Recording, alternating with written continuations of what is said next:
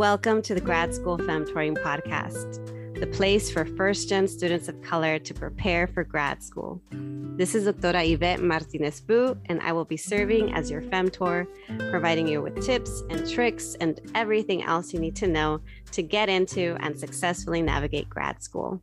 For over 10 years, I've been helping first gen students of color get into top grad programs in their field and I'm really excited to support you on your academic journey too.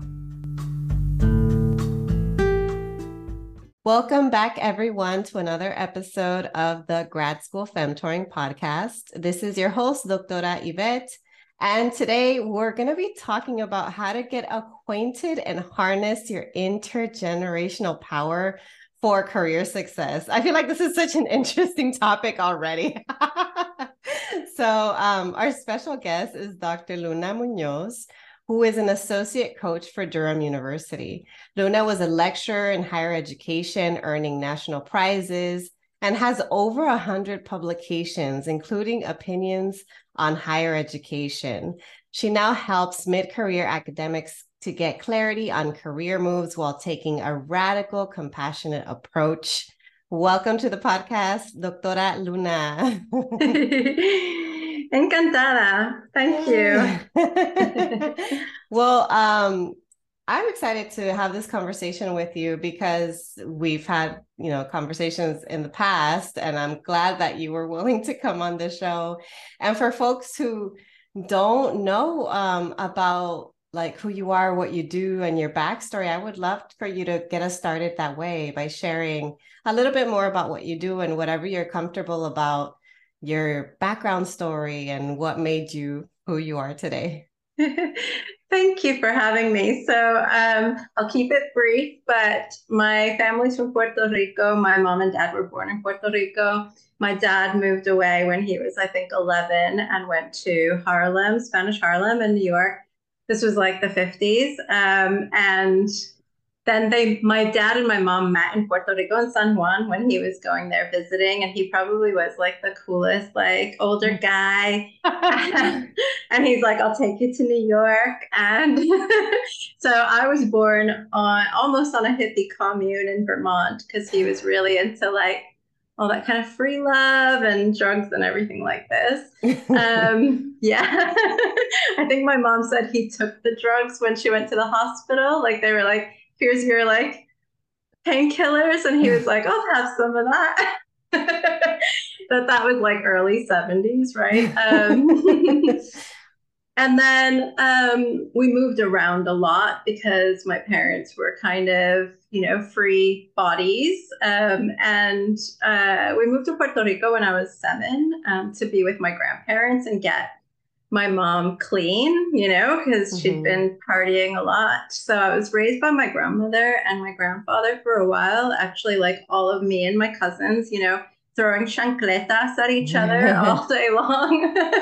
and then I, I left when my mom remarried and we went to um, we ended up in new york and that's where i did my undergraduate and went to la because i thought i'd get into uh, phd programs did not get into the 16 that i applied to so the one i applied i got into was penn state so went back across the country to penn state did not have a good time there at all um, my supervisor didn't get tenure. I wasn't offered another supervisor. Oh. I was told I was being greedy for wanting a supervisor. Oh. I was running the lab. I just, I just this week or this week recorded a podcast on institutional neglect.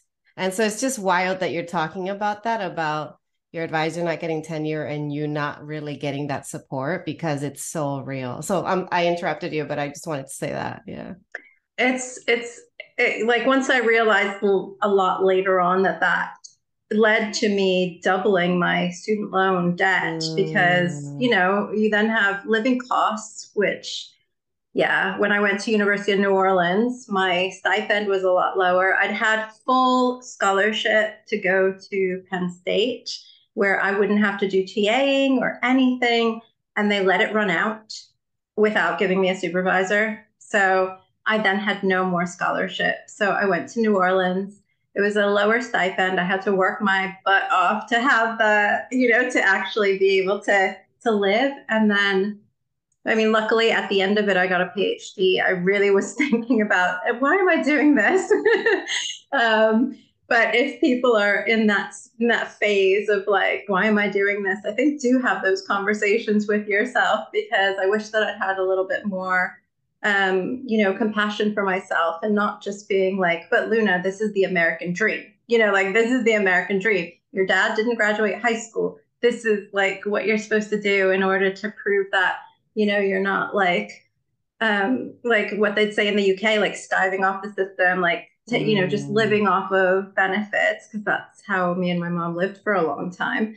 Um, especially in New York, where she got a divorce and yeah the there was domestic violence and so we were escaping that so i wish i'd had that conversation but i did not and i continued on with what people said was the next step which was you do a postdoc next mm. even though i had been offered a job in juvenile justice services in new york Oh, wow. to change and make the justice system for juveniles more compassionate um, but I didn't do that because they said you'll never be able to go back into academia ever again.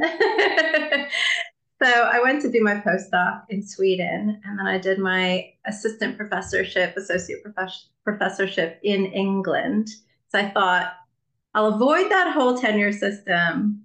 But actually, everywhere I went, it was it just felt like wherever I went, there was you know gender inequality, racism, yeah. you know or both at the same time. And I just didn't really feel like I was um, able to kind of make it in the system. And I was working so hard to bring the students who came from similar, maybe like impoverished backgrounds or working class backgrounds or who were ethnic minorities in the UK.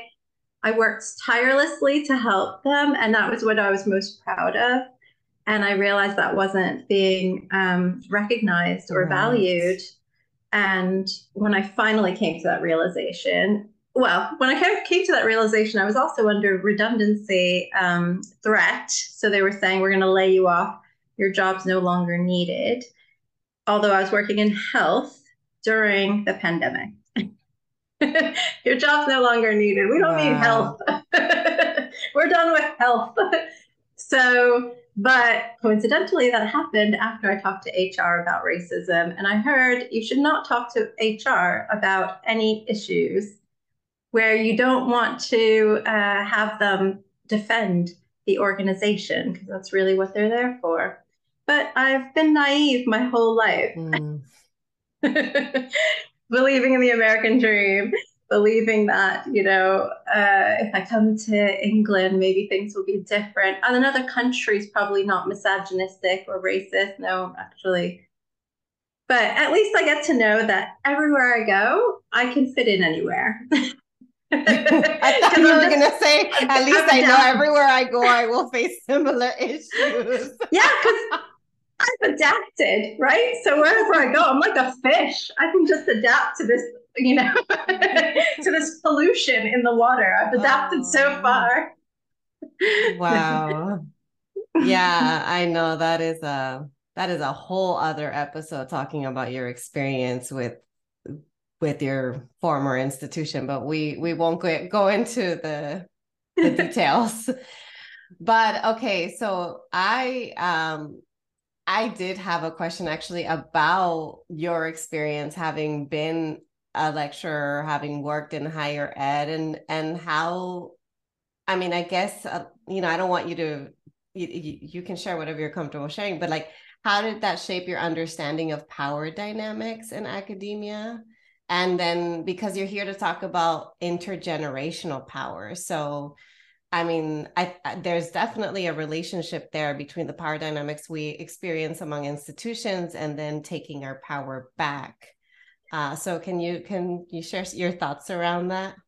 Yeah, I mean, my experience as a Latin American across two countries, one which doesn't really know about Latin Americans, you know, I mean, England is not. They're just like I don't I don't really know what you're just American. Um, and then having lived in the U.S., um, the power dynamics are such that as a woman, I've always been under the pressure to perform duties that are about pastoral care.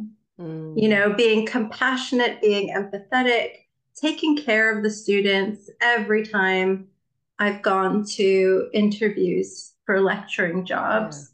Yeah. It's always been like, well, how do you support our students? Mm. How will you support our students? And then there's extra pressure on not, not only office hours, but being there to, you know, um, support them for two. Sometimes I'd have meetings with students that were two, three hours, especially during the pandemic, because that's what I felt the pressures were. Mm. And one of the realities is when you're looking at the, for example, the redundancy, I know we're not going to talk about like what happened with that, but the people that were saved from their jobs being not needed anymore were the people who were directors of research, but not the equality diversity chairs.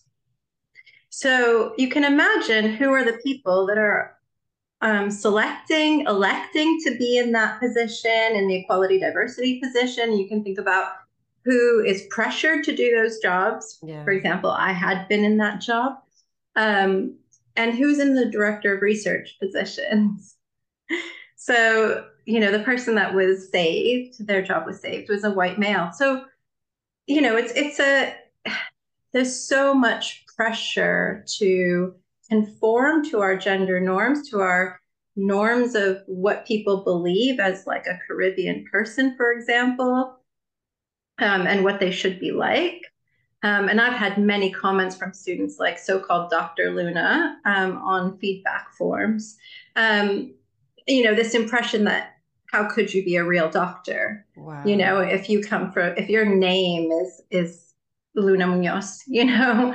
So, and I think I my idea about uh, this intergenerational power, if I can kind of like segue into that, is um, part of what I was let part of what I came to realize is that I was com- compliant within this uh, idea of who I am. I took the equality diversity role.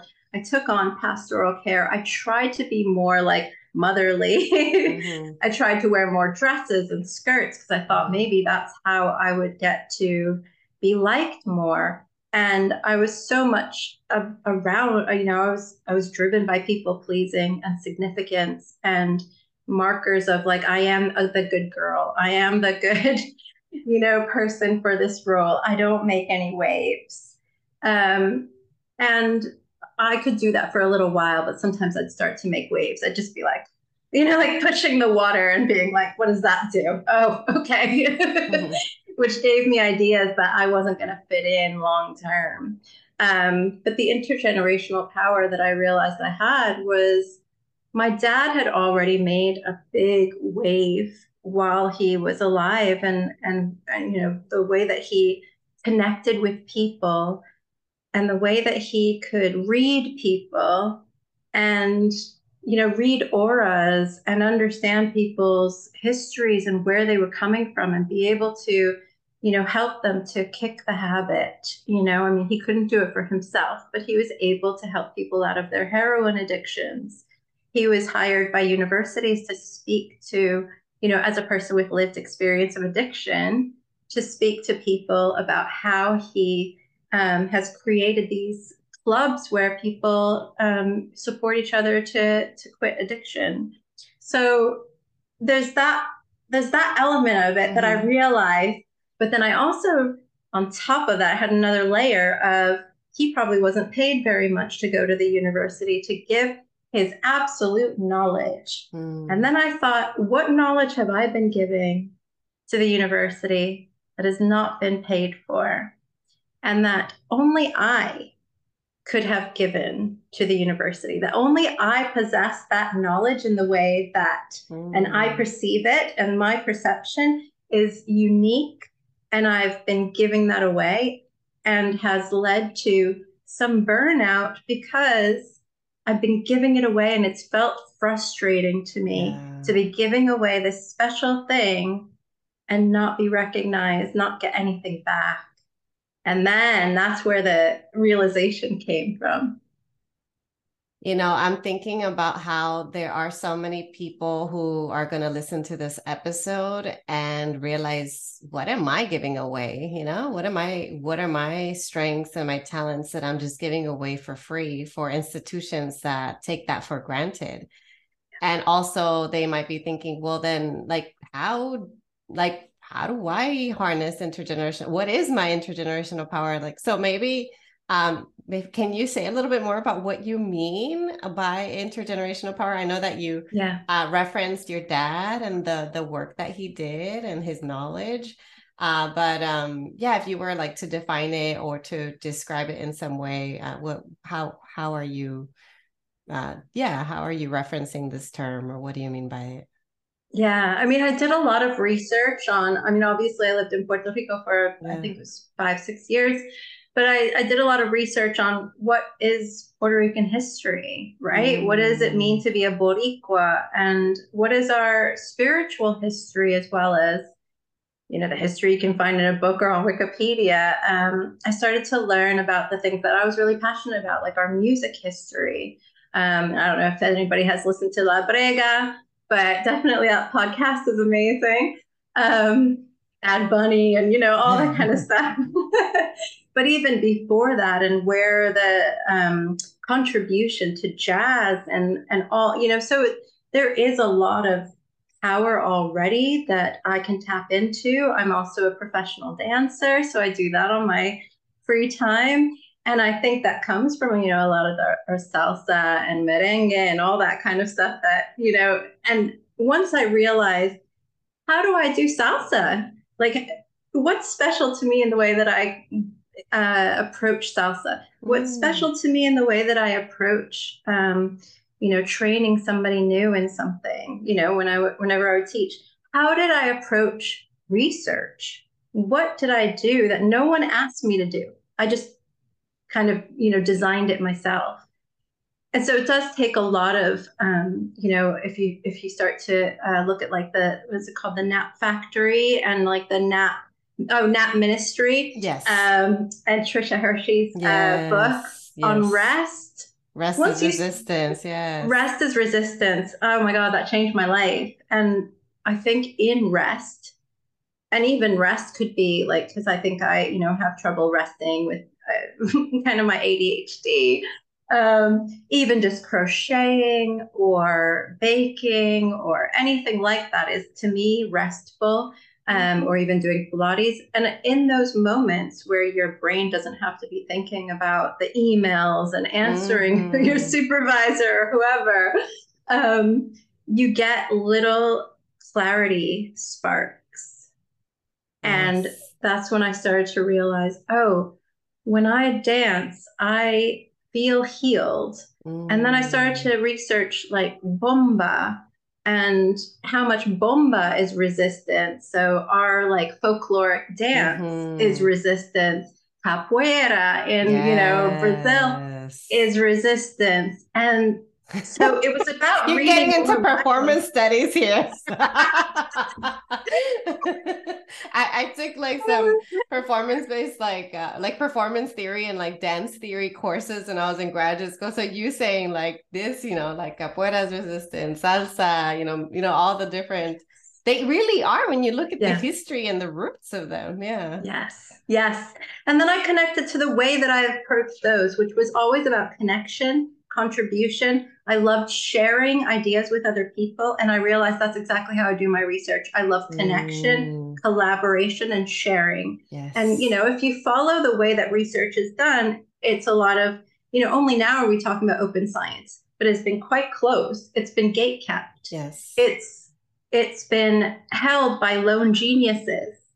And I started to realize those are not intergenerally intergenerationally what um, what I subscribe to. Mm. I've been trying to fit into it. I've been trying to have the sole authored paper. I've been trying to, you know, be like first author on a so so many number of papers. But I realized that was draining me a lot because I was fighting. I was swimming upstream. Yeah.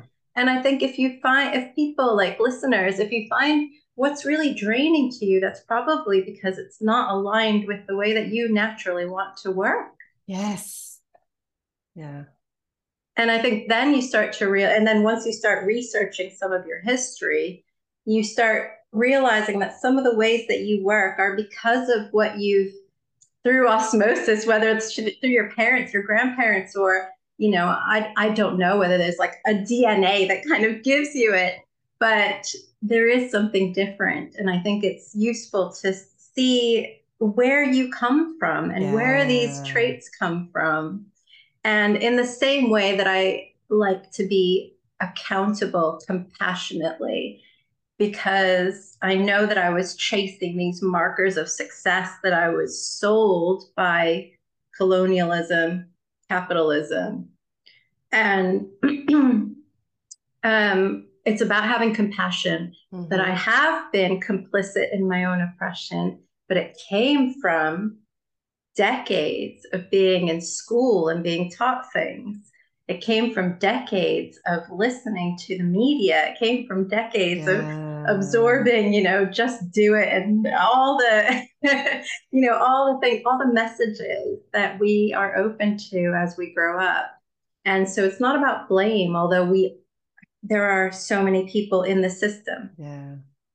That there is accountability and blame on each of those. But then it's within that opening your eyes you then are able to kind of go, okay, I can see the bigger picture and how I chose these paths. I now have a commitment, accepting the path and a commitment to drive forward. Yeah. You know, when you're talking about intergenerational power, what uh, when you were talking about how things get passed down, I'm reminded about how, you know, there have been studies that show that trauma gets passed down genetically, and you know how when like we are born like i think it's we have like our grandparent or grandmother's genetics or something like that. Anyway i i i clearly do not know the science behind it. But what it also makes me think about is if trauma gets passed down then power gets passed down as well. And so that's that's what i think you're referring to in this case. And the other thing it reminded me of so you're talking about intergenerational power um and I'm trying to remember what you what like I'm like starting to blank out on the second thing. but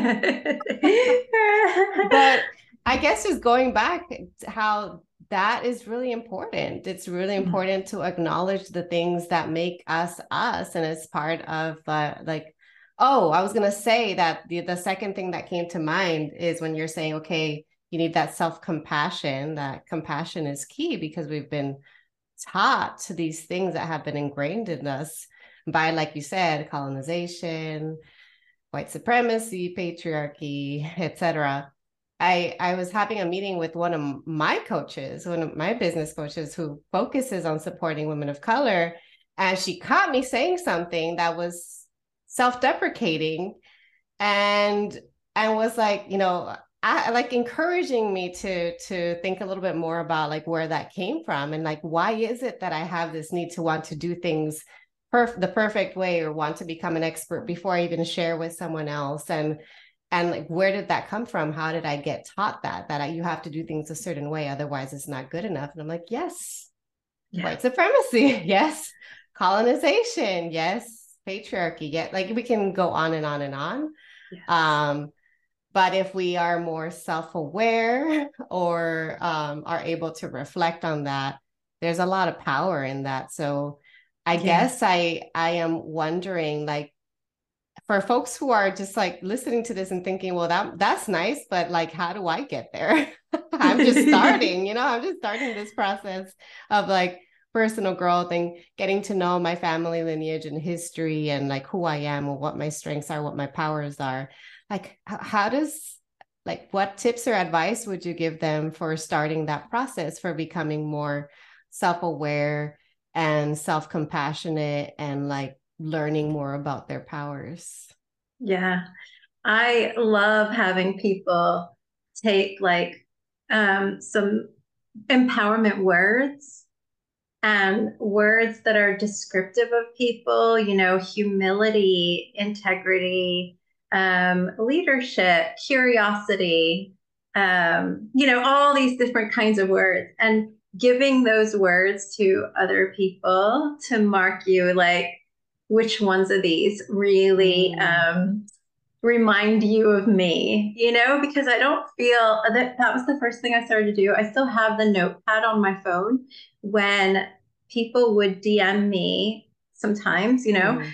Um, Luna, when I think of you, I think of blah, blah, blah, blah, blah. Or, you know, thanks for being so blah, blah, blah. Or, mm-hmm. you know, I, I love that you're whatever. Because I I don't know if I'm like you, but in terms of self I, I have a lot. I used to have a lot of self defeating thoughts. I think I, I, th- I, thought I was doing a lot better, and then she caught me, and I was like, "Oh dang!" I probably have the same what that means is I'm looking for information that validates what I already think, which means I'm looking for information when people say like, "Oh, you did that wrong, Luna." I'm like, mm. "Okay, I'm gonna I'm gonna save that. I'm gonna tattoo it in my, you know." Whereas when people are like, "Oh, you're so um, courageous," I just go, "Uh huh," and then I have no idea what they said because I don't really pay attention to it. I don't ruminate on it. Yeah. I ruminate on all the negative stuff. That's true. and I think if we repeat words that people say to us, like now when people are like, "Oh, Luna, you're so inspirational," I'm like, you know, I'm really thinking about what that means for me. Like, what does it mean to be inspirational? Or I, I, you know, when you say I'm brave, I'm really, you know, trying to get my head around that. And what, what, what do you classify as brave? And I'm really trying to like baskinate rather than ruminate. Yes. you know, bask in it rather than. I'm like, I, I, love that. I'm gonna start using that as a word. Don't ruminate, bask in it. um, and also collect it, right? Put it in your whatever you keep, your journal or whatever, and really like out like try to outline it and and give some examples for yourself. Like when i think like when somebody says to me wow you're so brave luna especially during the redundancy because i was i was on the picket line mm. every day. I was on zoom meetings for all over the country crying and telling my story so that people would donate and in the media too right? On the media like everywhere like the local news. I was like danny hi i've got a quote you know, like for the local newspaper, the Liverpool Echo. I was like, Danny, come over.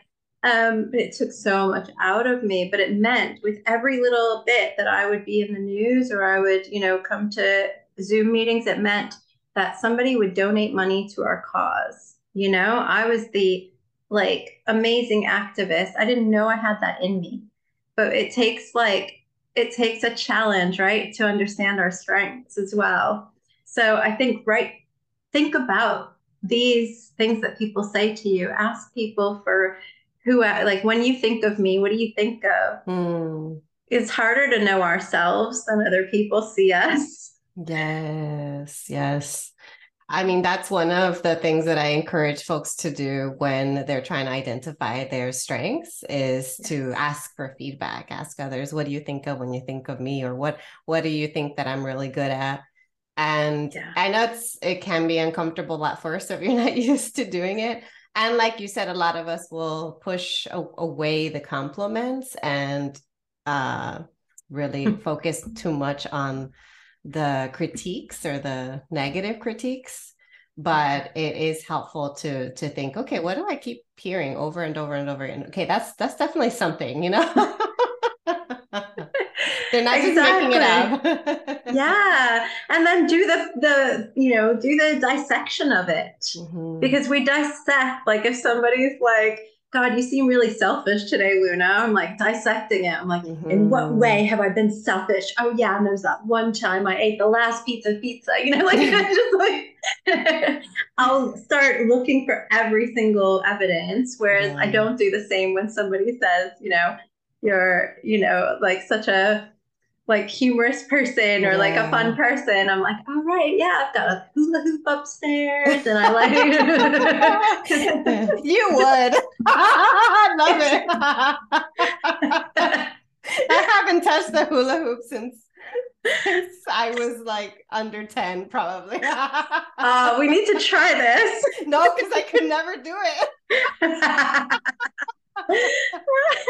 The weighted ones, the weighted ones. That's what I, somebody told me. Get a weighted one. That. Oh, fun! That's that does sound like like fun. Something to try out. I hope people will try it. yeah. So, um, you know, one thing that I also wanted to hear more about because you do work with academics and you are, I believe, a mid career academic coach. So you work with mid career professionals, by professors. And I would love to hear more about the ways that you support them. Even though my audience is primarily undergraduate and graduate students and recent uh, graduates, like I would like for them to be exposed to the world of coaching and what that looks like and the kind of support that they could have access to if this is something that they're interested in. Yeah. Definitely. I mean, the reason why I chose the uh, mid career um, uh, like clientele is mm-hmm. because mm-hmm. there's that there's that long period of conditioning, right? Where yes. you are conditioned to believe success comes in one flavor that you know that um, you start emulating like more i don't know whether it's masculine energies or something like this mm-hmm. but i definitely felt like oh i need to i need to be more assertive and i need to be more powerful and i need to stop giggling and i need to you know there was so much that people told me i was too much you know even in, as a phd student when i taught my first class and i had an observer you know my professor he was like stop giggling you seem wow. like you don't know what you're talking about I was like, oh, okay, like, okay. And it just perpetuated itself that I still remember it today, right? Like this is like 20 yeah. something years later. Um, and I think what's what what's helpful with the people that I work with, um, so I do work with some people who are just finishing their PhDs, and usually those are people who are Latin American or people of color, because I think for them they've had that conditioning for a long time that they feel I need to decondition myself yeah. from the expectations that the only way to succeed is this that i'm going to be a failure if i don't do that i mean my dad the reason why he was an addict was because he was never able to make it as a real man is what he said ah. you know because he never had a job he was never yeah. able to provide for his family and that's exactly what latin american men are you know i mean again misogyny is like you know detrimental for everybody yeah. but he had those expectations of this is success. And i think and and you know so he went through school and had already all of that conditioning. And so i feel like a lot of my um, drive and what i love to do is to see people get out of that fog get out of that conditioning. And like you said i love the way you said that like you know trauma's in your dna but so is this intergenerational power because it does you you don't uh, you don't i mean i don't like the whole like victim mentality idea. I don't think that that's fair to say to yeah. people. Um but uh i think that empowerment is and hope and optimism and i call it like weapons grade optimism. Do you know what i mean? Yeah. that regardless of all the crap that there is something that you can do. There's something in your control. Yes. And that's what I love when I see that's what I loved when I was in academia was seeing students who'd come from like mining backgrounds in the, in England mm-hmm. whose parents never went to university and then now one of them is working in parliament which is wow. she's just amazing and she said I wouldn't have been able to do it without you Luna and that's so that's what I really get a lot of um, joy from and that's what I, I feel like I have um, special, you know, abilities to help people with. So, in terms of doing that work yourself, is doing the stuff that you were you're saying, like figuring out what your strengths are, but allowing those strengths to be more than like question what other people have said strengths are. Start to question what other people said success is. Yes. What is success? success is the work that you do with like making it more inclusive for people who are neurodiverse, people with disability, and, and making that really public and getting it into people's minds in a different way than maybe they were perceiving it before. Um, and I think that's you know that could be success me mm-hmm. helping my child who i learned has you know a, a, disability that's what i think of success is now yes. is is being a mom who now listens you know whereas i used to oh i have to have all the answers because i'm the parent so i think um, if you start to outline what is success for me, and that's going to take a long time. It's not like, okay, I have this weekend. it mm-hmm. does take rest and reimagining and you know um because you are you're blossoming blossoming something new in yourself and that takes time and it takes you know water and oxygen and light and if you can do those things for yourself they'll become more apparent but then it's also about connecting with what are your skills are you know and questioning the binary you know, about whether you're a success or you're a failure. Yeah. Is that really a binary? There's so many, you know, I I grew up knowing that I was bisexual.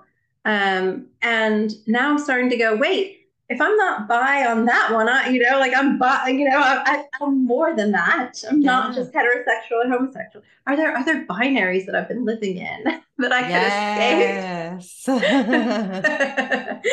My child is non-binary yeah. in terms of their um, their gender. So, you know, there's so many ways to now rethink maybe this isn't the way for me and outlining your own path forward of what you want. And if it's not money, then how do you make enough money? How much money do you need? Think about your like pension or retirement fund and then go, okay, how much do I need to live in a place and backtrack, right? Yes. And go like reverse engineer what you need to make that happen so that we're not always just striving for, you know, because I keep strive I I see striving. some people who just strive for more, more, more, more until they burn out. And yeah, uh, no, you don't have to just grow exponentially for no reason. Uh, it makes sense to figure out to, to do that that exercise and lifestyle design of like okay what is the ideal life that i can envision for now you can change it later and then work yes. backwards from there. It, it's yeah. very very helpful. Yeah. It's we're back to performance because it's like a choreography. There's no work life balance. Yeah you're choreographing yeah. I'm always like, oh, blah blah blah. We're choreographing this, or we're curating that, we're performing. I'm like, oh, you can, I can sense like my grad school like training coming back. Once an academic, always sort of an academic, even if it's a recovering academic. it's true.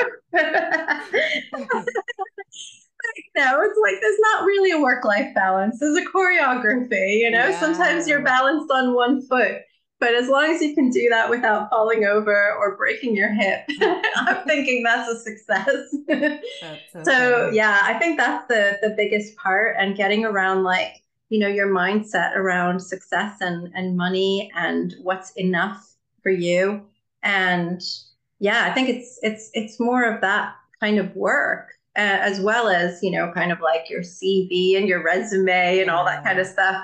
But that's the little work. It's gaining your confidence and knowing that you know i deserve better. And then being able to see that there's an abundance of jobs in a way. And i'm interviewing them as much as they're interviewing me. And i have the power to walk away and say no. Yes.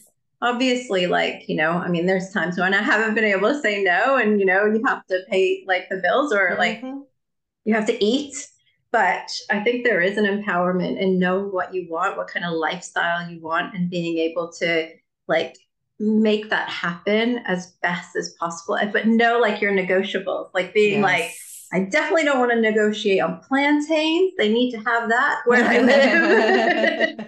that's my non-negotiable. Yeah. They have to have plantains around here. Um, but then there's other things I might negotiate on, like I might go into work two days a week, depending on how far I have to travel, you know.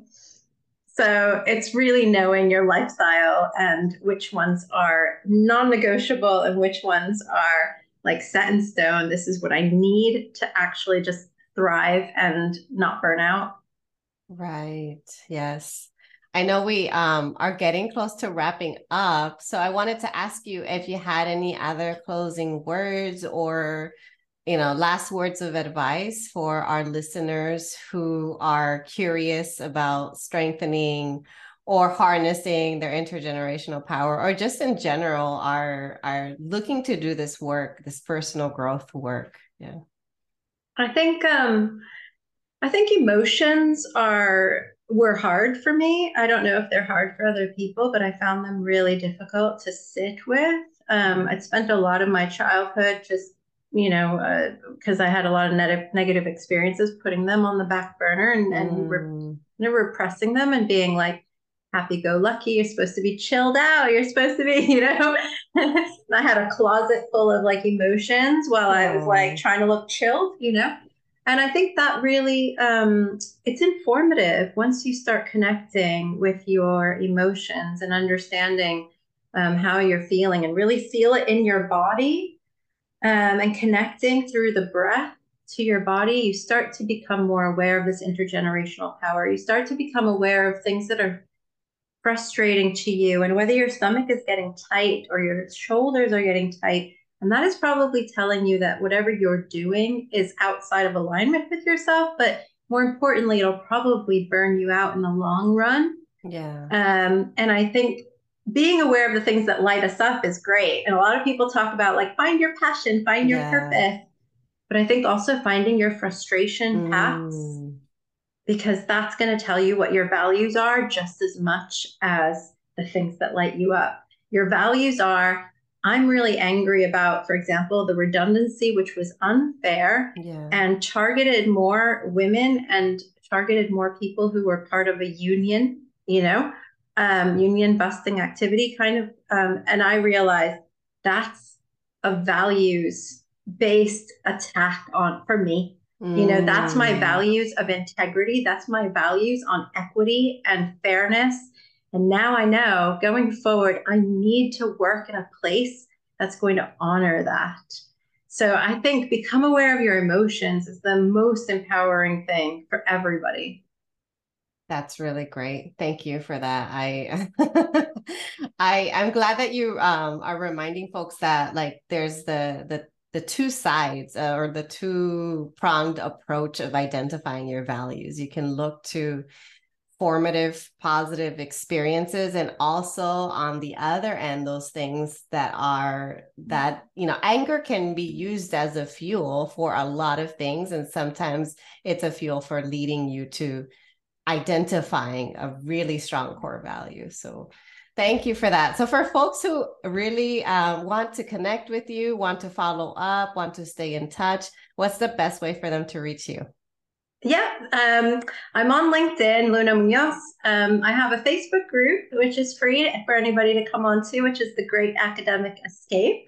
Um, and we have a lot of conversations about hobbies and just everything. So it's more of the kind of emotional part of escaping academia. wow. But just getting clarity. A lot of people yeah. stay in there because they just want to get clarity on what they actually want. I love that. I'm going to make sure to add those links to the show notes and I might join that Facebook group too because I didn't realize you had it. oh my God, did I forget to tell you? it's okay. well, thank you so much, Luna, for coming on here, for sharing your story, your knowledge, your insight, your wisdom, todo. Thank you so much. Oh, muchas gracias. I love you. Thank you. Oh, I love you too.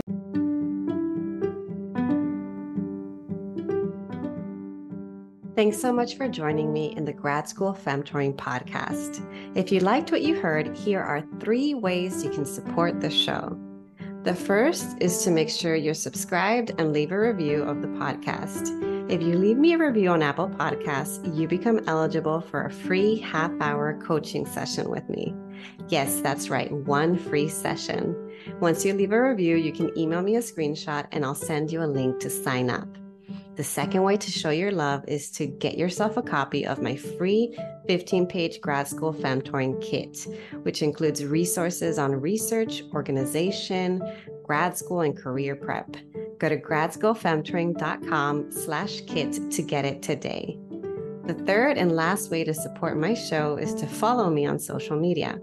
I am on Instagram, LinkedIn, Facebook, Twitter, and occasionally TikTok with the handle at Grad School Femtoring. Thanks again, and until next time.